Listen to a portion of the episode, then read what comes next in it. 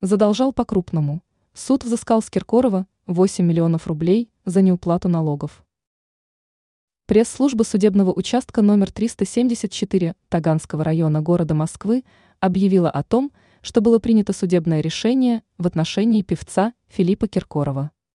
Указывается, что суд постановил взыскать с Киркорова почти 8 миллионов рублей за неуплату налогов. В частности, акцентируется, исполнитель задолжал по налогам и сбором 7 972 985 рублей, о чем рассказывает РИА Новости. Кроме того, поясняется, что артист обязуется выплатить пошлину в размере 24 032 рубля 46 копеек. Судебная инстанция поясняет, указанная задолженность Киркорова сформировалась за 2022 год. Неуплата налогов.